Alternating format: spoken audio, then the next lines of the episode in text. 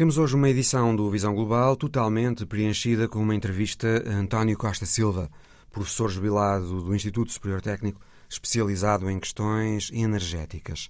Vamos falar sobre a crise das energias que está a afetar o mundo todo e sobre a Cimeira do Clima que começa hoje em Glasgow. Bem-vindos.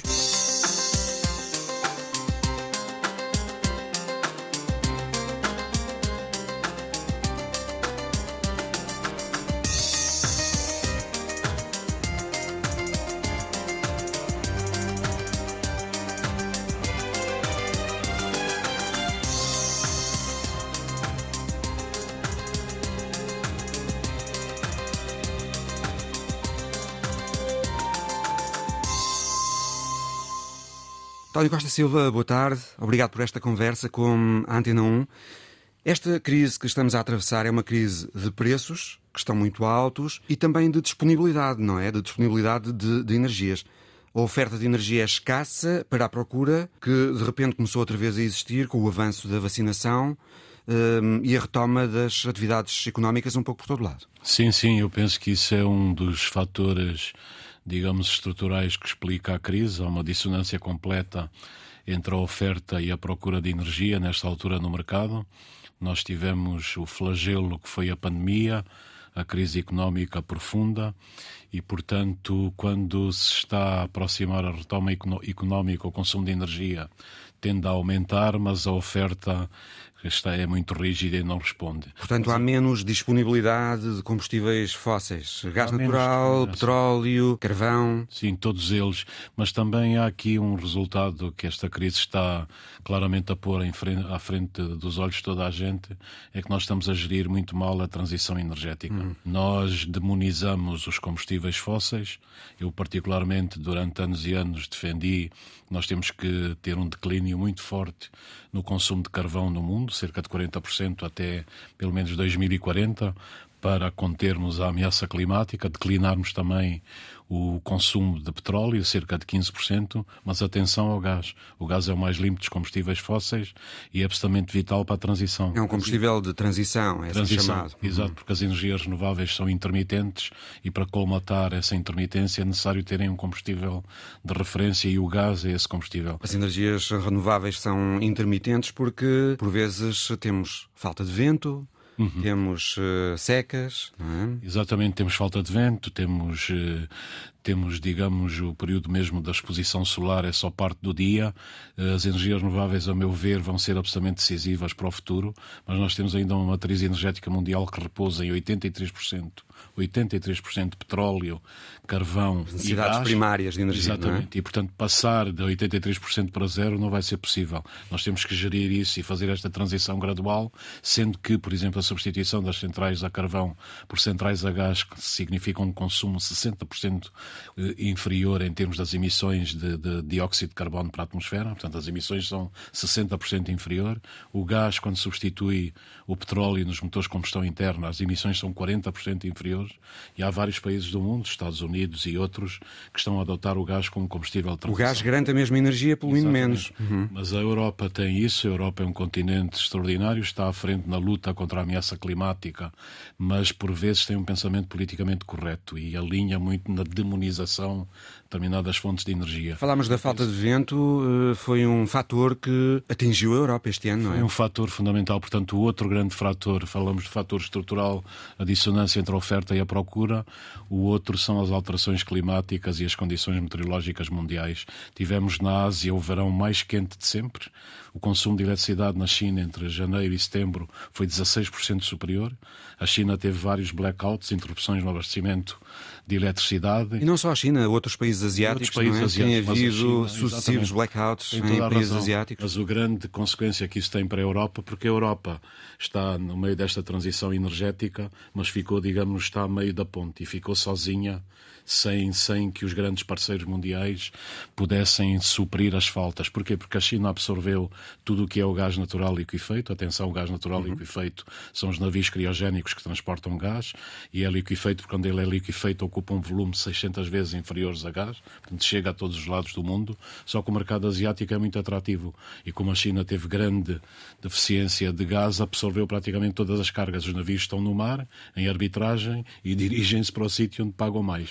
Asiáticos absorveram muito deste mercado. A outra grande possibilidade era a Rússia, mas a Rússia, como sabemos, usa a energia como uma arma geopolítica. A Rússia, atenção, fornece 41% do gás que a Europa consome. A Europa é extremamente dependente do gás russo e quando a Europa requeriu à Rússia que provisse mais gás, sobretudo nos mercados spot, nos mercados para entrega física diária, a Rússia disse que não e fez chantagem geopolítica sobre a Europa. A Europa tinha que aprovar o gasoduto Nord Stream 2 e o gasoduto Nord Stream 2 resolve o problema da Alemanha, de abastecimento. É por isso que o mercado energético europeu não tem funcionado como deveria funcionar. Consequência, a Rússia também não supriu e os Estados Unidos, que são outro dos grandes produtores de gás, produziram sobretudo para o mercado interno.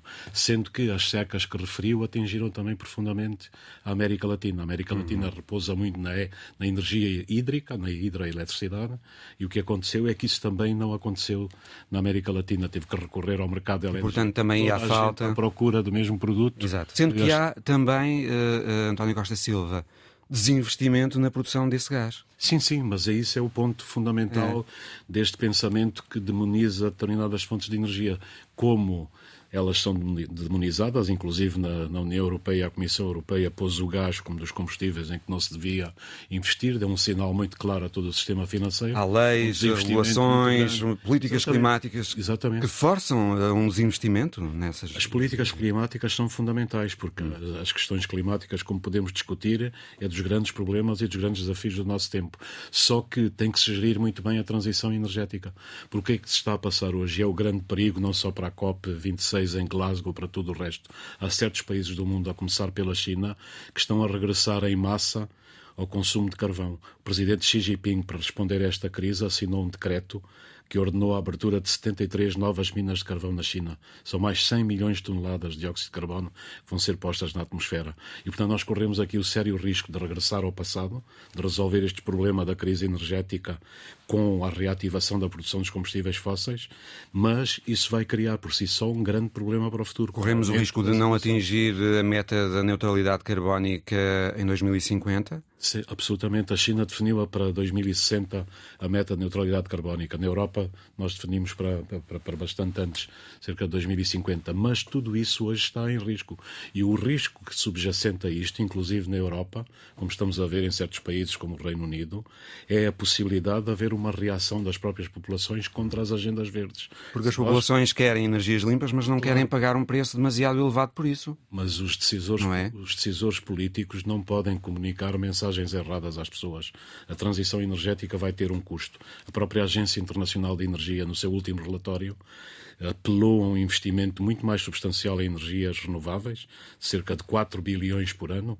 Isto é cerca de 4 a 5 vezes mais de todo, do que o investimento que está a ser feito hoje. Portanto, há um investimento insuficiente nas energias renováveis, há a demonização do gás que não contribui para nada e nós ainda não tivemos aquilo que eu considero que vai ser a grande descoberta científica deste século, uma das grandes descobertas, que é a armazenagem da, eletricidade, ah. armazenagem da eletricidade a grande escala, à escala da rede.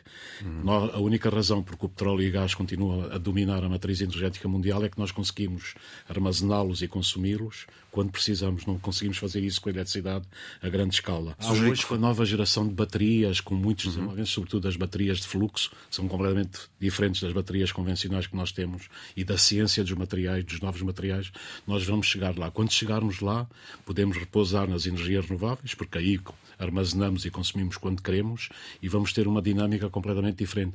Mas o grande problema é chegar a, esse, a essa fase. E até lá temos que gerir a transição energética com a inteligência. Sugeri que fosse o hidrogênio, esse avanço de que falava, porque é uma fonte energética de que se fala muito também como uma alternativa. Tem toda a razão. O hidrogênio, e aqui nos debate público em Portugal é demonizado, quando o hidrogênio é também um dos gases mais abundantes no universo. Se nós estamos aqui a falar hoje é devido à energia solar e, portanto, essa também poderá ser uma das fontes de energia importantes. O que é que se passa? O hidrogênio já é hoje utilizado, por exemplo, na nossa indústria petroquímica. É utilizado para produzir fertilizantes, amónia, os adubos, todo, todo um, um, conjunto de produtos. Só que há quatro grandes tecnologias de produção de hidrogênio. Uma é da oxidação parcial, a outra é da reformação exatamente a partir do gás natural. O gás natural, o metano, é um átomo de, um átomo de carbono e quatro de hidrogênio, portanto pode-se retirar daí o hidrogênio. E essas tecnologias são muito eficientes do ponto de vista dos custos e são as que são aplicadas, mas há duas outras que têm uma importância enorme e podem vir a ter uma importância enorme no futuro, e é por isso que Portugal deve apostar com precaução, mas gradualmente nessas tecnologias. Uma é a pirólise e gaseificação da biomassa florestal, e nós somos um país que tem resíduos florestais significativos, e a última é a eletrólise da água a partir de fontes de energia renovável. Só que a eletrólise da água com fontes de energia renovável é cinco vezes mais cara que estas duas tecnologias que são aplicadas hoje. Mas há, como em tudo, um processo de aposta, de desenvolvimento dos protótipos, inovação, tecnologia, ciência e os custos vão declinar. Aliás, como declinaram uhum. a energia eólica para a energia solar, que hoje são altamente competitivas. Vai-se avançando progressivamente no, Exatamente. no conhecimento dessas uh, tecnologias e vão-se desenvolvendo essas tecnologias. Absolutamente. Regressando à hum, questão dos preços, António Costa Silva. Temos então preços uh, astronómicos neste momento e isso tem a ver com a oferta que é escassa para uma procura que é muito elevada. Sim. Basicamente, não é? é isso. É, tem a ver com a dissonância entre a oferta e a procura, como está a dizer, tem a ver com estas alterações climáticas e as condições meteorológicas muito difíceis que se criaram, inclusive na Europa, a estação, a última estação teve vento muito escasso, portanto a energia eólica eh, declinou. Como já o impacto das alterações climáticas, como referiu, é muito grande porque provoca secas, provoca incêndios e as próprias secas, os ciclos de pluviosidade, que são muito menos frequentes, alteram tudo. A reposição dos aquíferos, a própria energia hídrica, a eletricidade é completamente afetada e nós temos aqui uma combinação eh, estrutural de muitos destes fatores negativos. Mas também muito importante é a questão do mercado único europeu da energia que não funciona. Podia ser uma das grandes respostas estruturais. E repara, a Alemanha resolveu o seu problema com o gasoduto que abastece, desinteressou-se do mercado europeu único da energia, que é muito, funciona de forma muito insuficiente, e se, se existisse um mercado único de energia na Europa, as fontes de, de, de abastecimento de energia seriam muito mais diversificadas, a dinâmica de preços seria muito diferente, nós teríamos um mercado que seria uma resposta estrutural. E em cima disso, os mercados de eletricidade que nós temos hoje eles são herdados dos anos 90, foram concebidos nos anos 90. Agora creio que a Europa está a ponderar eh, a compra conjunta de, de energia. Sim, mas a compra Como conjunta foi feito muito com dificilmente, as vacinas. Mas a compra conjunta muito dificilmente vai, vai funcionar, porque a compra das vacinas funcionou porque havia um problema de saúde pública. Na questão da energia não existe isso. O primeiro país que é contra essas medidas é a Alemanha. A Alemanha, como resolveu o seu problema de abastecimento energético com a Rússia, está completamente desinteressada disso e dissociada disso.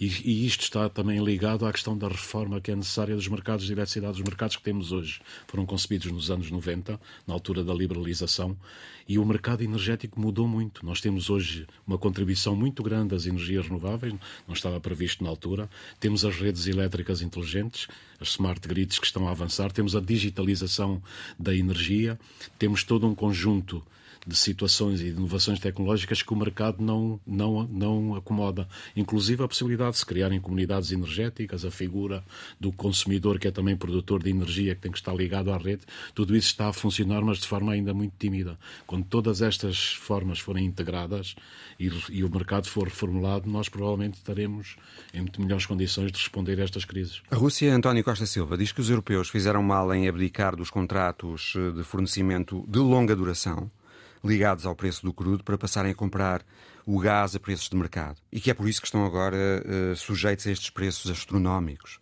É assim? A Rússia, repara, a Rússia tem a companhia Gazprom, que é uma das maiores companhias. E é o maior fornecedor de gás natural da Europa. de gás do mundo. Fornece 41% do gás que a Europa consome. 41%. E o mercado do gás, ao contrário dos mercados do, do, do petróleo, funciona com base nos contratos de longa duração. Os contratos de longa duração são contratos que são celebrados, por exemplo, com o gás natural liquefeito, com os próprios gasodutos, podem funcionar por 20, 25, 30 anos, que têm um sistema de preços que está estabelecido e que depois é corrigido corrigido. Mas isso significa que a Europa está a comprar, sobretudo, com base em contratos de longa duração a também? Alemanha está. A Alemanha está através do, do, do, do, seu, do seu gasoduto Nord Stream e os países da Europa Oriental também estão. Mas a, a Rússia faz aí um jogo, que é um jogo geopolítico. Repare que durante toda a Guerra Fria, quando existia a União Soviética, a Rússia fornecia petróleo, fornecia gás à Europa e nunca interrompeu esse abastecimento. E nós já tivemos em 2005, 2006, 2009 a interrupção desse abastecimento e o uso da energia como chantagem que... geopolítica. E é isso que a Rússia está a fazer hoje. Mas creio que, uh, corrija-me se estiver errado, creio que uh, a Gazprom até está a exportar mais gás para a Europa nesta altura do que antes da pandemia, não é? Sim, está a exportar, E está a cumprir as obrigações contratuais. Só, só, as obrigações contratuais, mas não se esqueça que a Rússia é um dos grandes produtores de gás. Não aumenta a produção. E podia, podia pôr cargas de gás nos mercados spot. Os mercados spot são para venda física diária. Não tem, não tem uma ligação direta aos contratos de longa duração. São dois sistemas completamente diferentes de comercializar o gás. E quando o gás falta, normalmente os operadores, como a Gazprom, colocam gás nos, nos mercados spot para venda uhum. física diária. E nós temos vários na Europa. E isso não está a ser feito agora? Está a ser feito pela Rússia. Porquê? Porque uhum. Rússia está a condicionar esse fornecimento à aprovação política e regulamentar do seu gasoduto Nord Stream, Nord Stream 2 para a Alemanha. É o uso da energia como arma. Que precisa ainda de uma aprovação final pela, pela Europa. Exatamente. Uhum. Exatamente. Os preços muito elevados serão temporários, como confiam alguns responsáveis europeus? Não, não serão temporários. A meu ver, temos aqui uma janela que é muito difícil de gerir porque vamos, depois, vamos entrar dentro de, de, de algumas semanas no inverno. O inverno, por definição, é uma altura em que o consumo de energia dispara. Porque as pessoas precisam de aquecer as suas casas, enfim, há todo um conjunto de atividades. E se o inverno for rigoroso, a situação será ainda mais difícil. E o que se passa é que a oferta de energia é muito rígida. Se olhar para o petróleo, o que é que existia? Existia aquilo que a gente chama a capacidade ociosa de produção. Por exemplo, a Arábia Saudita funcionava uma espécie de banco mundial do petróleo, um swing producer. Se for a 2003, quando o presidente Chaves tomou o poder na Venezuela e nacionalizou a PDVSA, a produção da Venezuela caiu 2 milhões de barris por dia. Os mercados mundiais podiam ser atingidos. Não foram. Porquê? Porque a Arábia Saudita supriu isso e produziu mais para servir e estabilizar os mercados mundiais. Nós não temos isso hoje no que concerne ao gás. E, portanto, essa ausência de almofada, essa ausência de capacidade ociosa que seja utilizada é extremamente perigosa. Isso também está relacionado com o desinvestimento que a demonização dos combustíveis fósseis provocou em muitas destas áreas. Em, em lugar de gerirmos a transição energética de uma forma articulada, inteligente e, e, e fazendo funcionar as diferentes fases, optamos por um modelo em que vamos terminar com os 83% de combustíveis fósseis para passar para zero de um dia uhum. para o outro e começar com as energias renováveis. Não é assim que as coisas funcionam. Estamos a pagar um preço muito elevado por isso. Muito provavelmente os preços vão se manter nestes níveis ou até agravar-se até o próximo semestre ou ao primeiro semestre do próximo ano, a meio do primeiro semestre do próximo ano. Mesmo que haja aumentos de produção. E os aumentos de produção estão a existir, por exemplo, o OPEP+, que é o acordo que também é inédito entre a OPEP e a Rússia, a Rússia. e mais alguns países, já disse que vai eh, aumentar a produção, cerca de 400 mil barris por dia, nas, nas, nos próximos meses, até tentar estabilizar. Só que uma procura global também é enorme. A procura global é enorme e a retoma económica pode ser absolutamente. Faz com que os preços altos se mantenham pode fazer que os preços altos se mantenham e nós estamos a enfrentar uma situação nova. É que a pandemia atingiu o mundo todo ao mesmo tempo. E a retoma económica está, vai acontecer no mundo todo ao mesmo tempo. Nós nunca tivemos isto. Normalmente as pandemias as, ou as crises, as crises económicas eram localizadas e depois havia sempre dínamos da economia mundial noutros lados. Nós não estamos a ter isso hoje. E, portanto, a pandemia afetou global... naturalmente também a produção. Exatamente. Energia, é? E, portanto, a retoma... Extração e... e, e... A produção foi, foi atingida a... dessa dessa maneira, a retoma está a funcionar ao mesmo tempo, desta, este sincronismo que existe, quer na queda, quer agora na retoma, é extremamente difícil de gerir. Significa que esses bens e essas matérias-primas serão escassas e o preço tenderá a subir descontroladamente. Falou na pressão que o próximo inverno pode representar. Acha que podemos ter cortes uh, no abastecimento de gás e de, e de eletricidade na Europa uh, no próximo inverno? Podemos. Os peritos dizem que uh, o fenómeno meteorológico Laninha pode este ano causar um inverno muito rigoroso em várias regiões do mundo importantes, sob este ponto de vista do consumo das energias. noroeste da Europa, nordeste da Ásia e América do Norte. Se isso acontecer, se de facto o Laninha provocar esse efeito, a competição global pela energia será ainda maior no próximo inverno, não é? A competição será ainda maior, não tem dúvida absolutamente. E portanto, Pode haver cortes no abastecimento, Pode haver no fornecimento cortes. de gás os cortes já, já e eletricidade da Europa? Os cortes já existiram na China. A China teve situações seríssimas. É por isso que o presidente Xi Jinping resolveu reabrir as minas de carvão em grande escala e desdizer tudo com que tinha-se comprometido. E no que, no que concerne, no concerne a Europa. Na Europa assistimos a uma, falta de combustíveis no Reino Unido, para já, sim, não é? Sim, O inverno Há um operador rigoroso... na Alemanha que se dispensou de fazer novos contratos de distribuição de gás exatamente por não saber se pode honrar se pode cumprir Se pode cumprir os contratos. As carteiras também de entregas começam a ficar uhum. repletas. Face ao excesso de procura ou à subida claro. exponencial da procura e a incapacidade de resposta. Agora, o que se passa aí, e sobretudo para a Europa, isso pode ser, pode ser preocupante, é a completa ausência de integração do mercado europeu, como já expliquei, o mercado europeu de energia não funciona, poderia ser excelente para diversificar as fontes de abastecimento, e é o facto da Europa não ter quaisquer capacidades de produção. Repare que mesmo o gás que era produzido na Holanda está em declínio, no Mar do Norte está em declínio, o petróleo na Noruega. está em declínio, na Noruega. Uhum. Portanto, a Europa está completamente dependente de tudo o que se passa no Médio Oriente e tudo o que se passa na Rússia. E isso é que é inquietante para o futuro, sobretudo quando não se não assegurou que a fase de transição devia ser mais estruturada do que está a ser. Efeito desta crise, António Costa Silva, é uma inflação generalizada, não é? Sim, sim, é uma inflação generalizada, é a subida do preço das matérias-primas que vai exponenciar a inflação, é uma espécie de repetição daquilo que se passou nos anos 70. Aliás, já há pessoas que evocam muito a grande crise essa, petrolífera. Essa analogia. E em 1974 o grupo musical o Zappa ganhou o Festival da Eurovisão com a canção Waterloo e o refrão é The history book in the shelf repeats itself. E nós estamos a ver uma espécie de repetição do livro da história. É evidente que a economia mundial hoje é muito diferente, mas os sintomas estão lá. É, na altura foi o embargo árabe, foi a completa cessação do fornecimento de petróleo a muitos países europeus e aos Estados Unidos, foi o aumento exponencial do preço do petróleo, o aumento das matérias-primas, a inflação e a crise económica profundíssima que existiu. Usava, hum, cantaram que a história repete-se a si própria e eles próprios regressaram. Exatamente. Este ano, talvez, não é? Talvez, talvez seja um, um sinal premonitório também do que estava a passar na energia, porque eles quando cantaram isso foi exatamente no auge da crise dos anos 70. E regressaram este combustíveis ano. fósseis, sim. Coincidência. Também com o efeito da crise energética, um crescimento mais lento. Sim. Presumo um crescimento económico global mais lento. É? Sem dúvida, sem dúvida. Eu penso que as perspectivas que existiam do crescimento global eh, não tiveram em conta esta crise energética que ia evidentemente emergir. As pessoas pensaram erradamente como o preço do petróleo em abril do ano passado teve pela primeira vez em valores negativos, que isso significaria já que o petróleo sairia da equação, mas não é assim. A questão das infraestruturas que existem foram construídas no, no, último século, são infraestruturas diversificadas e nós temos que fazer a mutação das infraestruturas, das fontes de energia, a reforma dos mercados de energia e de eletricidade para articular tudo isso com a inovação tecnológica que pode ser extremamente significativa. E chamo só a sua atenção aquilo que está a passar já nos Estados Unidos e noutros países, que é a digitalização das cadeias de energia. Quando olha para as utilities, as utilities elétricas, normalmente são empresas muito verticalizadas, só que têm um calcanhar daqueles despendem bilhões de dólares por ano para ter uma capacidade elétrica de reserva para responder nas alturas da procura. Nos Estados Unidos, as startups os jovens muito brilhantes saem das universidades, criam as suas empresas, o que é que estão a fazer? Estão a fazer uma espécie de gestão ativa da, da, da, da, procura.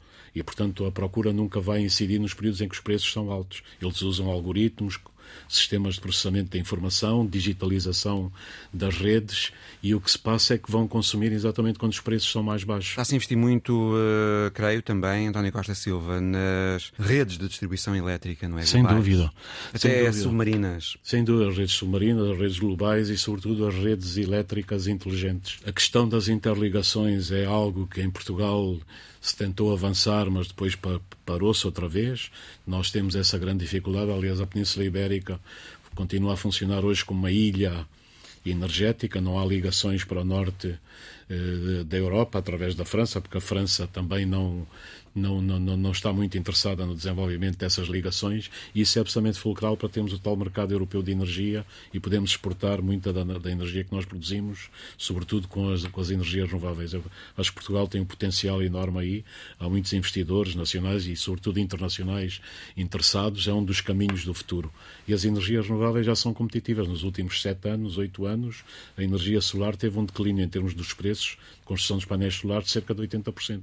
É muito significativo e o mesmo se registrou na energia eólica. Não tão pronunciado, mas da ordem dos 50%.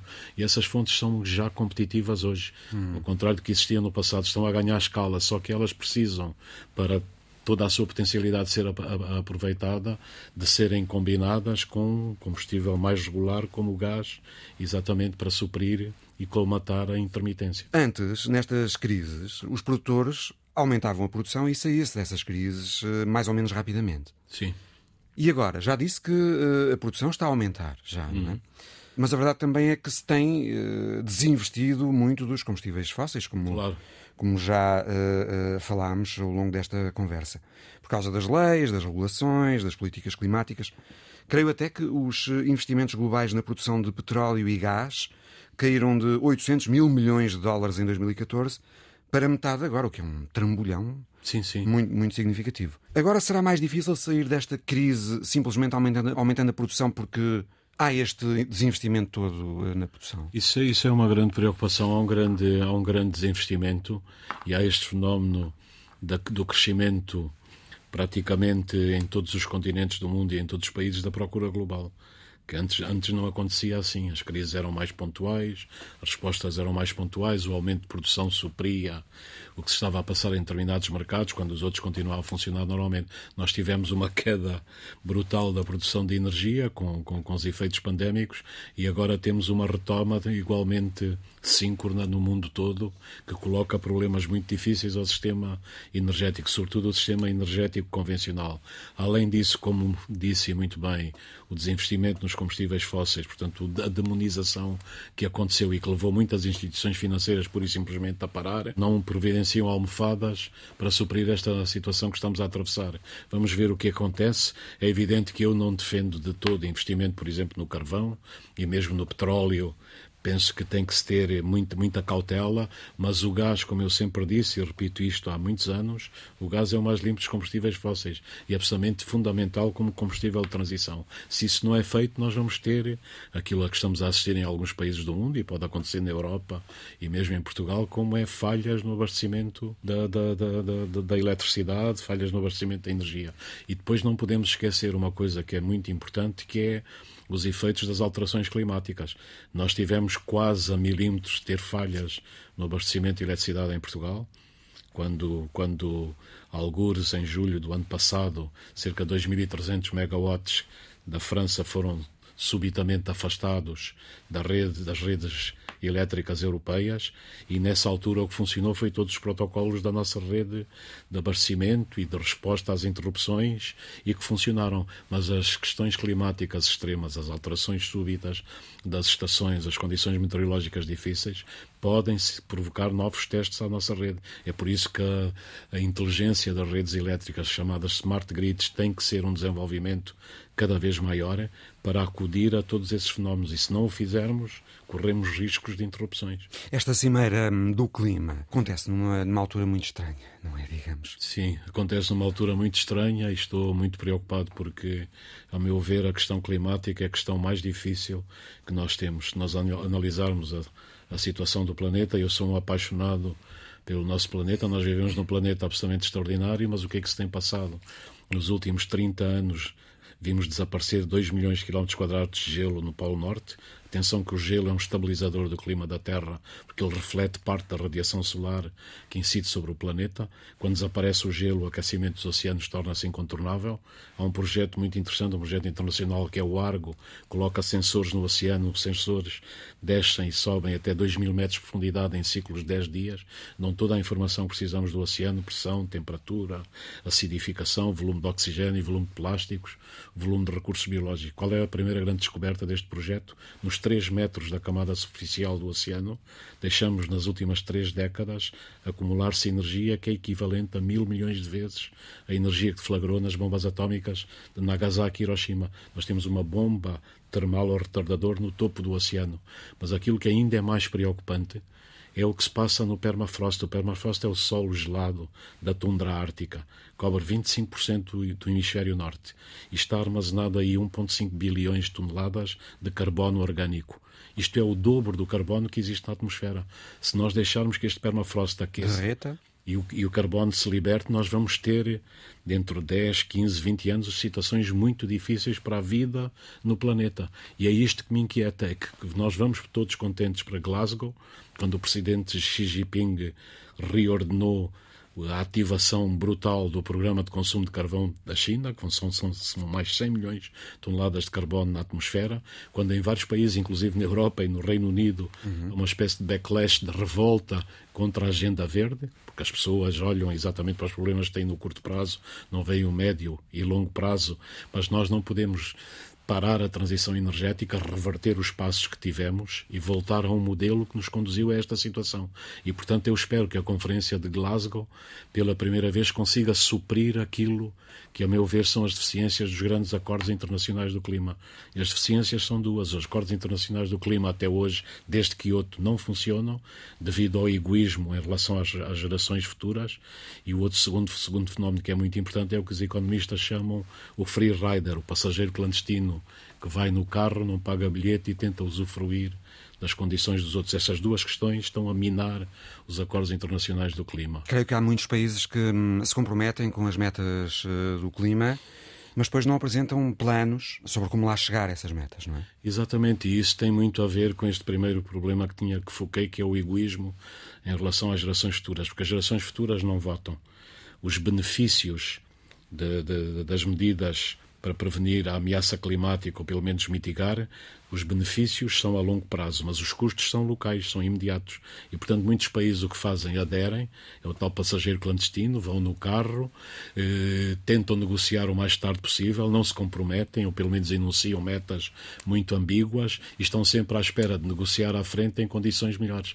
E, portanto, isto só é suprido a meu ver, se na Conferência de Glasgow existir a vontade política e a coragem para nós estabelecermos uma taxa de carbono única para o planeta todo. Porque enquanto isso não for possível, nós vamos ver as indústrias a deslocalizarem-se para outros lados, vamos ver países a, a descomprometerem-se com as metas. Nós temos que ter essa taxa única. Essa taxa única é que vai financiar os fundos para a transição energética e para, por um lado, prevenir os impactos sobre as populações mais vulneráveis e também para prevenir a transição das próprias empresas que enveredam por processos de descarbonização, mas têm custos elevados com que se vão confrontar. Se nós não fizermos isso assim, vai ser extremamente difícil. E serão uh, precisas, António Costa Silva, políticas de incentivos uh, e de sanções? Sem dúvida. Do pau e da cenoura? Sem dúvida. Há três, eh, três, três condições que me parecem fundamentais para estes acordos funcionar. O primeiro é eficiência. Eficiência significa a taxa de carbono única para o mundo todo. O segundo é exatamente o que diz os incentivos mas os incentivos e penalizações têm que funcionar para todos. Não pode haver incentivos para aqueles passageiros clandestinos que não fazem nada, não se comprometem, estão no barco e esperam por melhores dias para negociarem em condições mais vantajosas. Essa política de incentivos ser. e de penalizações não tem estado a funcionar bem. Não, não tem estado a funcionar bem, nem, nem funciona de todo. E, portanto, isso também está, está ligado à questão da equidade. Nós temos que ter aqui equidade relativamente aos países menos desenvolvidos. E repare que na Conferência do Clima de Paris de 2015 tinha sido acordado um pacote de 100 mil milhões de dólares para ajudar a transição dos países menos desenvolvidos. Esse pacote passou ao terreno de forma muito tímida, praticamente é insignificante ainda hoje e, ao mesmo tempo, o que é que se passa no mundo? Ainda hoje existem cerca de 400 mil milhões de dólares todos os anos de incentivo ou de apoio aos combustíveis fósseis, de subsídios aos combustíveis fósseis. Se fizer as contas no mundo inteiro, são 400 mil milhões e, portanto, são esses sinais absolutamente contraditórios. O pacote de 100 mil milhões para a transição dos países menos desenvolvidos não foi implementado. Os 400 mil milhões de subsídios continuam ainda hoje a vigorar, apesar de tudo, sobretudo nos países asiáticos que não querem que a fatura digamos, do combustível penalize as suas populações. E enquanto isto não se mudar, é muito difícil ter um caminho claro para suster a ameaça climática. E ela não pede. Nós podemos negociar com os governos, podemos negociar com os sindicatos, com os partidos, nós não podemos negociar com a natureza, porque ela não pode de maneira nenhuma ser desafiada nas suas leis. A política de taxação do carbono é uma política viável para atingir as metas? É viável, aliás, isso foi há mais de 100 anos estabelecido pelo economista inglês Arthur Pigou, aliás, é conhecida pela taxa de, de, de, Pigou. Ele, na altura, exatamente estudou as externalidades negativas, portanto, o impacto negativo que a poluição e outros, outras atividades desse tipo têm, e, portanto, a taxação é algo que é extremamente positivo. E isso está assumido, inclusive, as companhias que têm também, que repousam numa matriz mais poluente, reconhecem isso. Só que isso tem que ser igual para todos. A Europa aí está a liderar, não é? Mas, está a liderar. mas o caminho é sinuoso, é muito complicado. O caminho é sinuoso. A Europa está a liderar. Há muitas resistências. Bem. Nós, como cidadãos da Europa, nesse aspecto, acho que é, que é um orgulho pertencemos a um continente que está a tentar liderar. A meu ver, a Europa sofre de algum romantismo em muitas destas causas. Tem excelentes ideias, mas depois a passagem ao terreno tem que se contar com os mecanismos de mercado. Repare que a Europa há anos eh, desenvolve este tipo de agendas. Os Estados Unidos, mesmo na altura do presidente Trump, desenvolveram a primeira revolução energética deste século, que é a revolução do shale gas nos Estados Unidos. Uhum e, portanto, eles transformaram-se no maior produtor mundial de gás. gás e o que, é que eles fizeram? Né? Sim. Uhum. O que é que eles fizeram? Substituíram as centrais a carvão por centrais a gás. E as emissões dos Estados Unidos de dióxido de carbono em 2015, 2016 declinaram cerca de 2,5%, 3%. E o que é que fizeram ao carvão? Exportaram para a Europa. E muitos países europeus viram as, as suas emissões aumentarem, importaram o carvão barato dos Estados Unidos e consumiram esse carvão. Portanto, não basta ter as ideias, a retórica política, é depois preciso olhar para os mecanismos de mercado e pôr os mecanismos de mercado a funcionar e taxar exatamente as fontes de energia mais poluentes, ter essa taxa de carbono e lutar para que ela não seja só na Europa, seja no mundo. Se olhar para este problema das emissões mundiais de dióxido de carbono, é extraordinário. Só 20% das emissões só 20% das emissões do mundo estão hoje cobertas por mecanismos como da licença de emissões, que existe na Europa, ou por taxas de carbono. 80% nada. Uhum. E assim nós não vamos conseguir mitigar a ameaça climática. E mais eh, energia nuclear? deve entrar na equação para uma maior estabilidade energética. A França tem feito Sim. muita força para que. Pois, isso é uma excelente questão. Para que a, cota da, da, da, energia nuclear eh, seja mais substancial no pacote energético, digamos. Repare, eh, quase 16% da eletricidade que nós consumimos hoje no mundo vem da energia nuclear. E como lhe digo, eu sou das pessoas que é contra a demonização das fontes de energia e, portanto, todas elas desempenham o seu papel em fases históricas relativamente importantes. No que concerne à energia nuclear, nós não podemos esquecer que a energia solar é, é, vem exatamente da fusão nuclear. Agora, os reatores que nós temos são reatores ainda de fissão nuclear. E depois dos desastres de Fukushima e de Chernobyl, houve muita discussão sobre esses reatores. É por isso que hoje há uma nova geração de reatores de tamanho pequeno e médio, em que o combustível nuclear está disseminado, às vezes por, por centenas de bolas, de bolas de ténis, uhum. reduz muito os efeitos de uma explosão, os efeitos negativos. E a explosão acontece quando as barras de combustível nuclear são expostas à atmosfera. Mas além de, de, dos acidentes, há também a questão de o que fazer ao, ao, desperdício, não é? Ao lixo nuclear. Isso é absolutamente fulcral. Se nós olharmos para o, para o acidente de Fukushima, que é muito importante e muito interessante a vários níveis, o relator da Comissão Independente de Investigação do Acidente de Fukushima, o Yoshi Funabashi, escreveu no seu relatório que a situação não foi pior no Japão porque Deus é japonês. E eu que não sou religioso, mas respeito todas as religiões, disse que é que o homem quer entender por isto. E a questão é absolutamente extraordinária, porque nos primeiros, nas primeiras horas a seguir à explosão na central de Fukushima, o primeiro-ministro da altura, Naoto Kan, indicou, pediu à equipa dele que identificasse os piores cenários. E o pior, um dos piores cenários era a evacuação da grande área metropolitana de Tóquio, que tem 35 milhões de pessoas. E o que é que acontece? Quem acredita na, na providência pode, pode, pode, pode considerar que a providência interviu nos quatro dias a seguir ao desastre, a nuvem radioativa porque o vento soprou para o Pacífico, hum. afastou-a de Tóquio e, portanto, não aconteceu. E, o outro, e o outro, a outra questão fulcral no reator número 4, a explosão não aconteceu, porque as barras de combustível nuclear estavam quase a ser expostas à atmosfera. Quando isso acontece, é incontornável. Mas o que é que se passou quando houve o, o, o sismo? O sismo criou uma falha entre a água do mar e a central número, número 4 e arrefeceu, houve uma espécie de arrefecimento improvisado das barras de combustível nuclear. E isso evitou um desastre maior. E é tudo isso, e eu sou engenheiro, para nós a questão da segurança das instalações é absolutamente decisiva quando olhamos para os sistemas complexos, como as centrais nucleares. Sistemas complexos, quando falham, falham de forma complexa. É por isso que há países no mundo que estão a apostar nesta nova geração de reatores de fissão nuclear que tentam atenuar isso com a disseminação do combustível uhum. por estas bolas de ténis, uhum. pode ser uma solução. A outra é aquilo que se está a passar, por exemplo, nos Estados Unidos com a Lockheed Martin, que está a desenvolver um processo que eles chamam a fusão nuclear compacta, que, portanto, também para fazer a fusão nuclear, eh, portanto, não é a fusão que nós temos no reator de ITER, em Cadarache, em França. A fusão nuclear é diferente da, da fissão. Uhum. Para mim, a fusão pode ser uma das energias do futuro. Até hoje não funciona, porque nós precisamos de milhares de graus centígrados onde os plasmas são, são, são contidos dentro destes grandes reatores que são os tomahawks.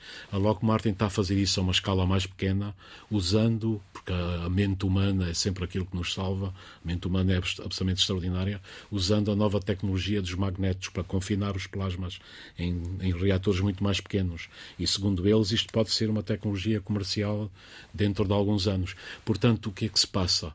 A mente humana está sempre a inventar soluções. Posso-lhe contar a história que eu acho extraordinária, que é do início do século XX, no ano de 1900.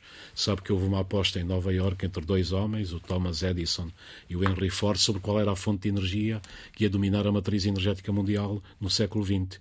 E o Henry Ford disse o petróleo, com base no motor combustão interna, o Edison disse a eletricidade. 120 anos depois, o Edison parece que vai ganhar a aposta retardada, mas o outro ganhou na altura.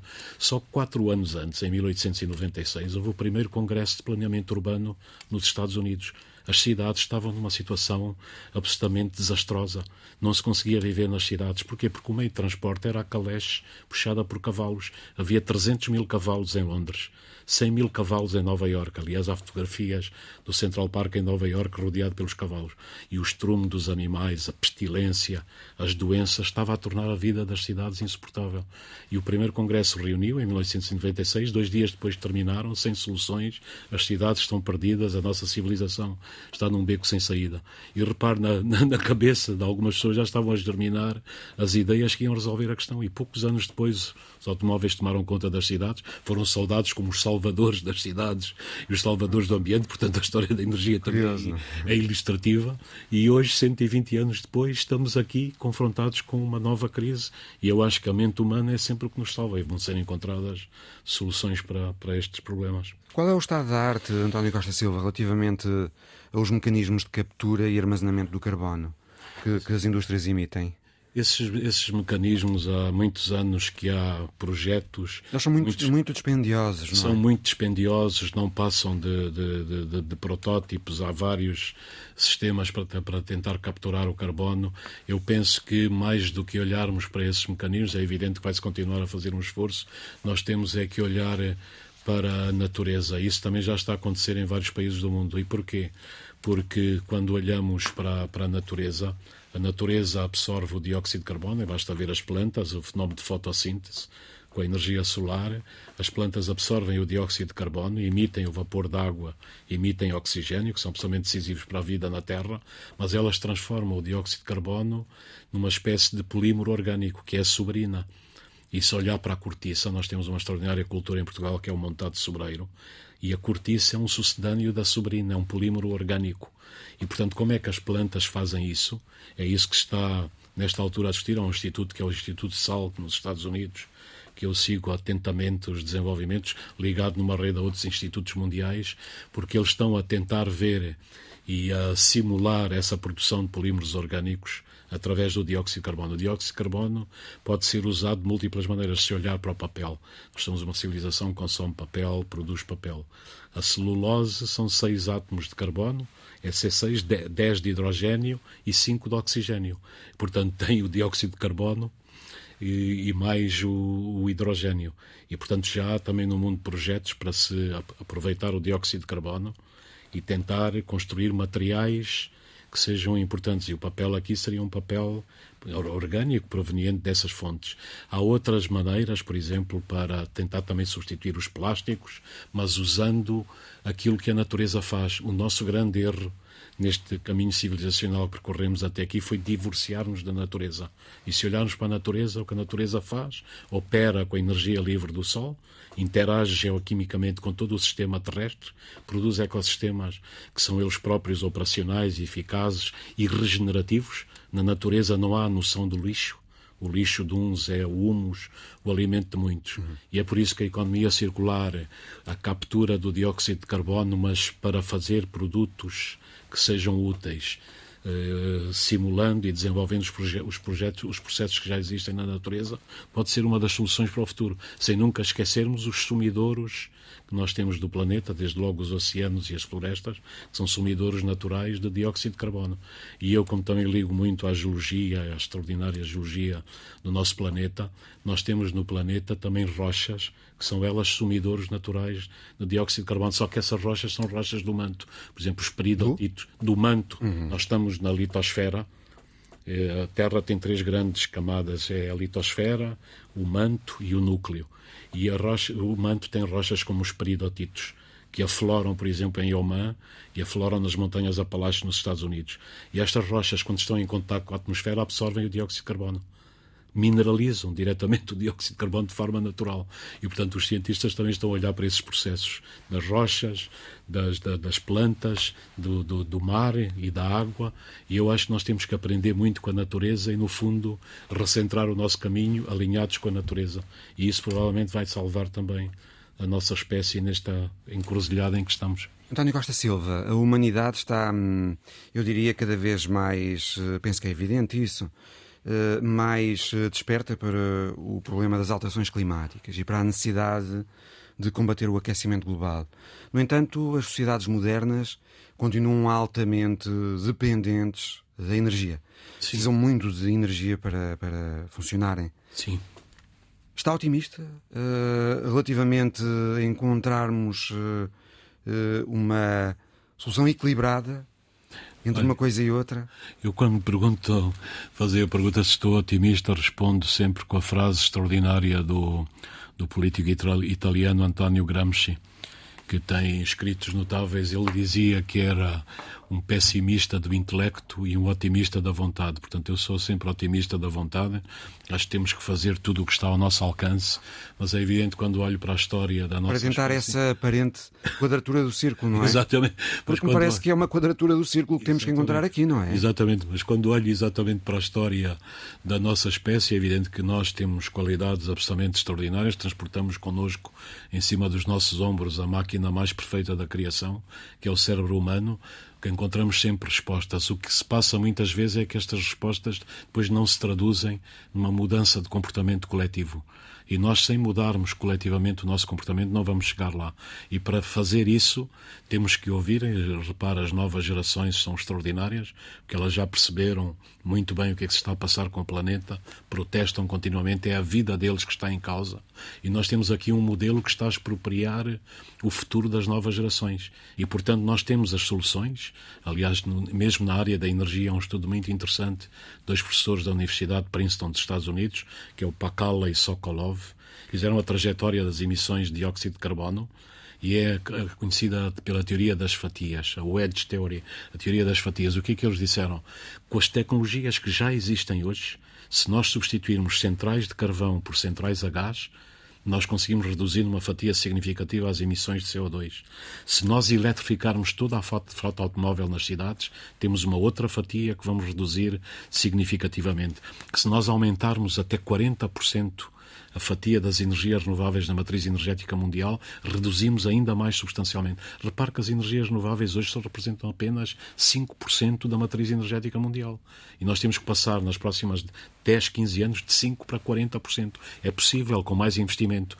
E a outra coisa que não ligamos absolutamente nada é a eficiência energética. Falamos muito, fazemos pouco. Em Portugal, somos um país que desperdiça 30% da energia. A principal revolução, como os americanos falam, dizem, é a revolução dos negawatts. É a energia que nós nem precisamos de consumir, somos mais eficientes se tivermos atenção ao nosso comportamento, se mudarmos o nosso comportamento e mudarmos o nosso modo de vida.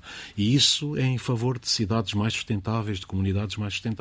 Isso é absolutamente possível. Há um modelo extraordinário da OCDE que foi testado ainda por cima na, na, na cidade de Lisboa e com base no, no, seguinte: se nós usarmos carros autónomos, e os carros autónomos vêm a caminho, e tivermos uma rede de transportes públicos eficaz, que espaço da cidade nós podemos libertar dos carros e dos transportes convencionais? E os resultados são extraordinários, entre 70% a 80%. Repare, uma cidade assim, e os jovens, é curioso, já têm estes novos conceitos da economia partilhada, de utilizar o carro quando é necessário, mas não ser necessariamente um proprietário do carro, e este tipo de modelos vai, vai prevalecer no futuro. Nós precisamos aqui também uma mudança do pensamento económico, que é absolutamente dirigido pelo lucro, pela, pela visão de curto prazo, para um pensamento diferente que coloca a vida no centro da economia e não a economia no centro da vida. Precisamos também que os jovens, à medida que vão envelhecendo, não mudem de opinião, não é? De... Hum. Isso às vezes também acontece, não é? Acontece, e acontece frequentemente. Hum. As novas gerações estão muito mais alinhadas com a perspectiva de defender o planeta. É evidente que eles podem vir a mudar a sua percepção, mas o impacto das alterações climáticas é tão grande que nós não podemos eh, correr esse risco.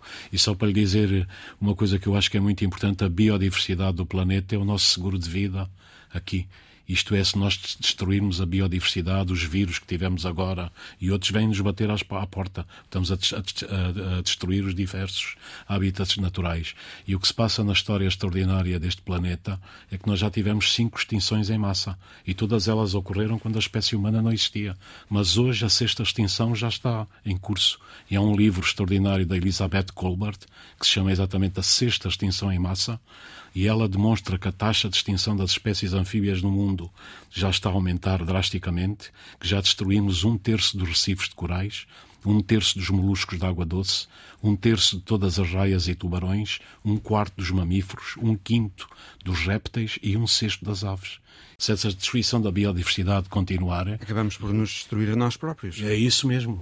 O planeta vai continuar. A gente claro. fala do planeta, o mas planeta. o planeta está a acabar. salvar Agora, nós e não a, espécie, a espécie humana, se não tiver atenção, destrói-se ela própria. Uhum. Entrevista com António Costa Silva, professor jubilado do Instituto Superior Técnico especializado em questões energéticas. O Visão Global volta para a semana. Até lá.